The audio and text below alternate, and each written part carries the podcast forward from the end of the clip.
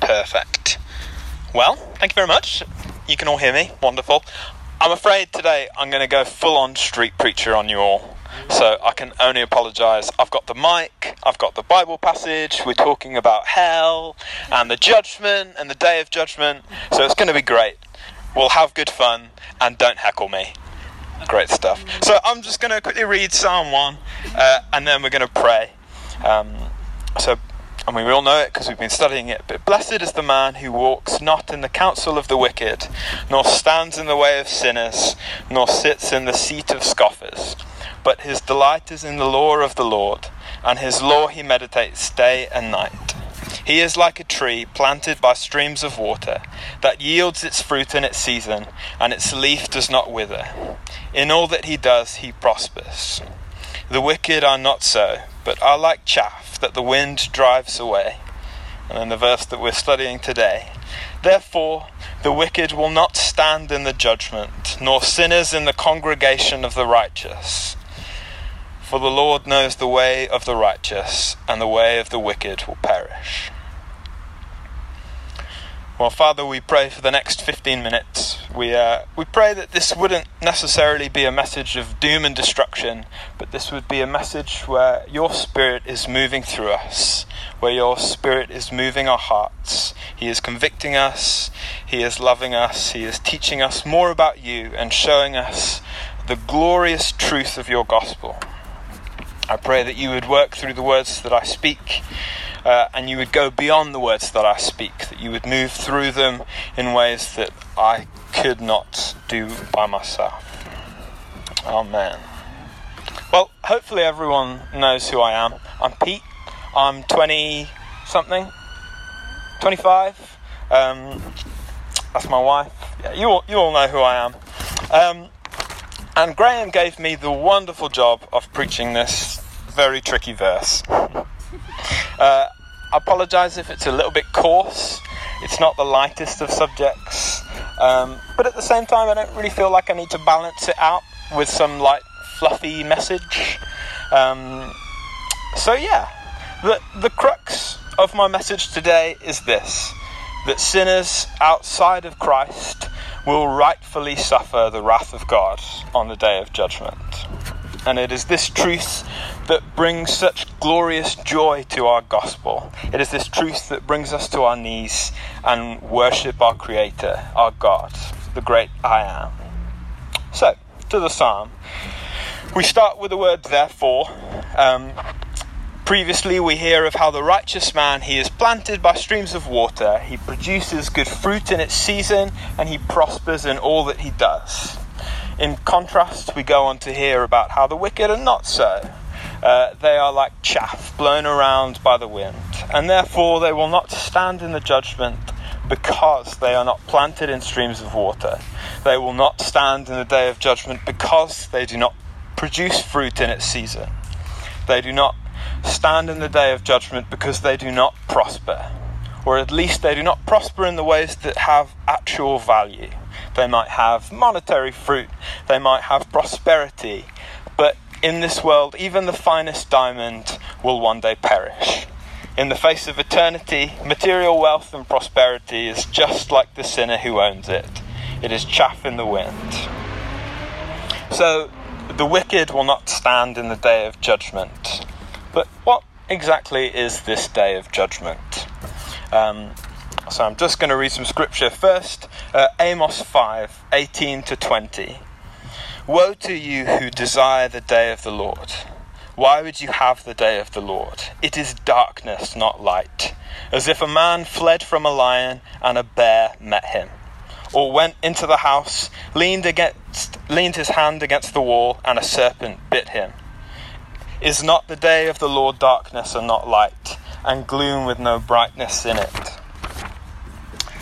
A day of wrath is that day, a day of distress and anguish, a day of ruin and devastation, a day of darkness and gloom, a day of clouds and thick darkness, a day of the trumpet blast and the battle cry against the fortified cities and against the lofty battlements. I will bring distress on mankind, so that they will walk like the blind, because they have sinned against the Lord. Their blood will be poured out like dust, their flesh like dung. Neither their silver nor their gold shall be able to deliver them on the day of the wrath of the Lord. In the fire of his jealousy, all the earth shall be consumed. For a su- full and sudden end, he will make all of the inhabitants of the earth. That was Zephaniah 1 15 to 18, and one happy verse more. You have wearied the Lord with your words, but you say, How have we wearied him? By saying, Everyone who does evil is good in the sight of the Lord, and he delights in them. Or by asking, Where is the God of justice? Behold, I will send my messenger, and he will prepare the way before me, and the Lord whom you seek will suddenly come into his temple. And the messenger of the covenant in whom you delight, behold, he is coming, says the Lord of hosts. But who can endure the day of his coming?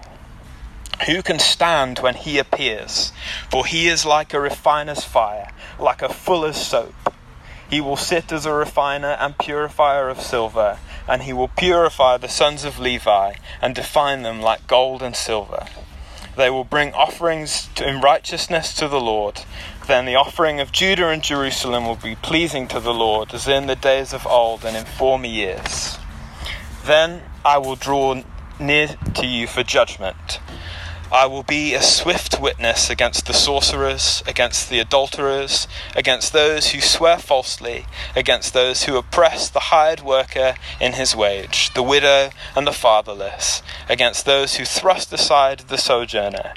And do not fear me, says the Lord of hosts. For behold, the day is coming, burning like an oven, when all the arrogant and all the evildoers will be stubble.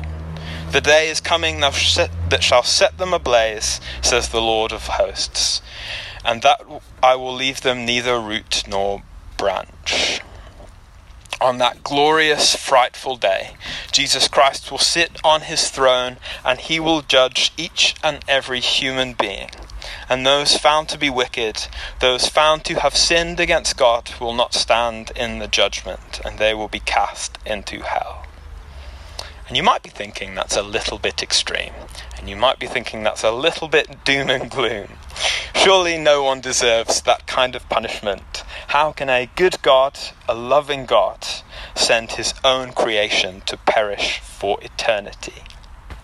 And uh, some people try and work their way out of this question. Um, they say maybe hell doesn't exist. Or they say, um, hell does exist, but only because God loves us so much that He begrudgingly allows us, His creation, to go the way that they want. So on the day of judgment, there will be a question asked, and He will say, You know, what is your desire? And they will either choose Him or sin. But unfortunately, uh, we know that it is not from ourselves that we are saved. It's not from anything like that, but ultimately it's from God that we are saved. It is, as we have already read, it is from His own wrath that we are saved. Why? Because we have fallen short of the glory of God. We have all sinned against our Creator. God is holy. God is blameless. He is without fault.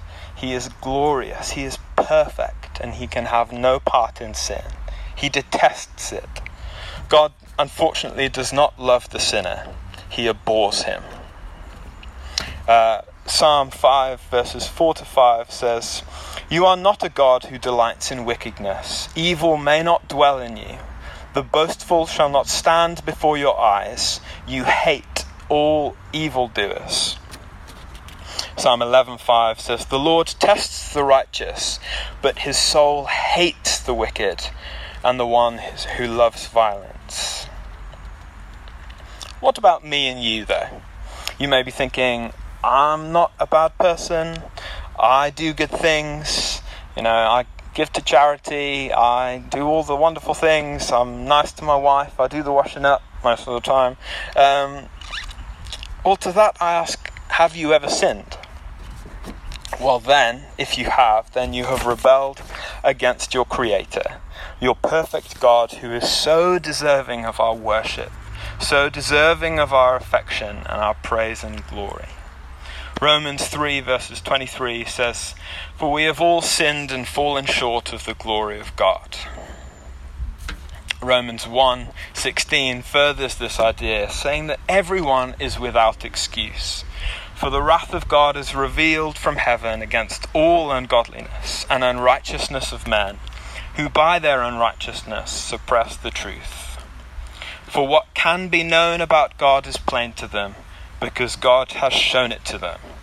For his invisible attributes, namely his eternal power and divine nature, have been clearly perceived ever since the creation of the world, in the things that have been made, so they are without excuse. For although they knew God, they did not honor him as God or give thanks to him, but they became futile in their thinking. Their foolish hearts were darkened. Claiming to be wise, they became fools and exchanging the glory of the immortal God for images resembling mortal man, and birds and animals and creeping things. So, where are we at? The, therefore, the wicked will not stand in the judgment. We, the wicked, which is all of humanity, will not stand in the day of judgment we will be found guilty of rebellion against God, which all of us have actively, knowingly pursued, and all of us will be condemned to hell for eternity. Smashing. So, uh, in the second bit of, of the, the verse that we have, it says, Nor will sinners stand in the congregation of the righteous. So, we've already established that all of us are sinners but in the second verse, we hear that there are two parties on the day of judgment. There is a congregation of righteous. And how is this so? We know that all men have fallen short, that there are none without excuse, and that God abhors the sinner and will punish him. But we have our beautiful, glorious saving work of Jesus Christ and his death on Calvary and his resurrection. Here we have the most incredible story of redemption the gospel, the greatest story in the world. Jesus Christ, who is fully God, as we've just read in, in the Nicene Creed, one of the three persons of the Trinity, enters the world in the appearance of sinful flesh, or human, but is in fact without sin. He breaks every perception that the, the Jews had for their Messiah. He raises the dead, he heals the sick, and he announces that the kingdom of God has arrived. He is sentenced to death and crucified on a cross. He dies not for his own sin, but and is faultless, but he dies for the sins of his people, his creation.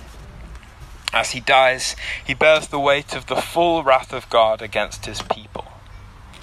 Christ is crucified that day for every sin we have ever done, are doing, or ever will do. When we stand on the day of judgment, our sins have been blotted out. We stand in our, not in our own righteousness, for if we did, we could not stand, but we stand clothed in Christ and His righteousness. It is through Christ alone that we are saved from the wrath of our Creator and are freed to worship Him, to glorify Him, and to live in communion with Him. How then are, to, are, we to be found on the day of judgment? How do we stand in the congregation of the righteous and not fall in that of the wicked? One last scripture I have is, is Ephesians 2 1 to 10 it says, And you were dead in the trespasses and sins in which you once walked, following the course of this world, following the prince of the power of the air, the spirit that is now at work in the sons of disobedience, among whom we all once lived in the passions of our flesh, carrying out the desires of our body and the mind, and were natures, by nature children of wrath, like the rest of mankind. But God, being rich in mercy, because of the great love with which He loved us, even when we were dead in our trespasses, made us alive together with Christ. By grace you have been saved, and raised up with Him, and seated with Him in the heavenly places of Jesus Christ, so that in the coming age he might show the immeasurable riches of his grace in kindness towards us in Jesus Christ. For by grace you have been saved through faith. And this is not your own doing, it is a gift from God, not a result of works, so that no one may boast. For we are all his workmanship, created in Jesus Christ for good works, which God prepared beforehand that we should walk in them. The Christian has been saved by grace through faith, which is in turn a gift from God. We could never earn our salvation. When we try and get through things on our own merit or good deeds, we realize that we fall so very short we realize that Jesus Christ is the answer. It's His righteousness that we stand in. When we do stand on that day of judgment, we stand in His righteousness. We stand clothed in Him and not our own. So, yes, that was very short. I always seem to plough through my notes very fast, but that's okay. Um, yes. So, Father, we thank you so much. We thank you that you are a loving God. You love us so very much. You hold us in your arms, you hold us in the shadow of your wings. But we also thank you that you are righteous, you are blameless, you are holy, and that you will judge the living and the dead. We thank you that though we have sinned against you, you have made a way for us to stand on that day not in our own righteousness, not by anything that we have done, but in your own righteousness, in the righteousness of Christ, this glorious gospel. We thank you. You are wonderful, God. You are glorious. Amen. Amen.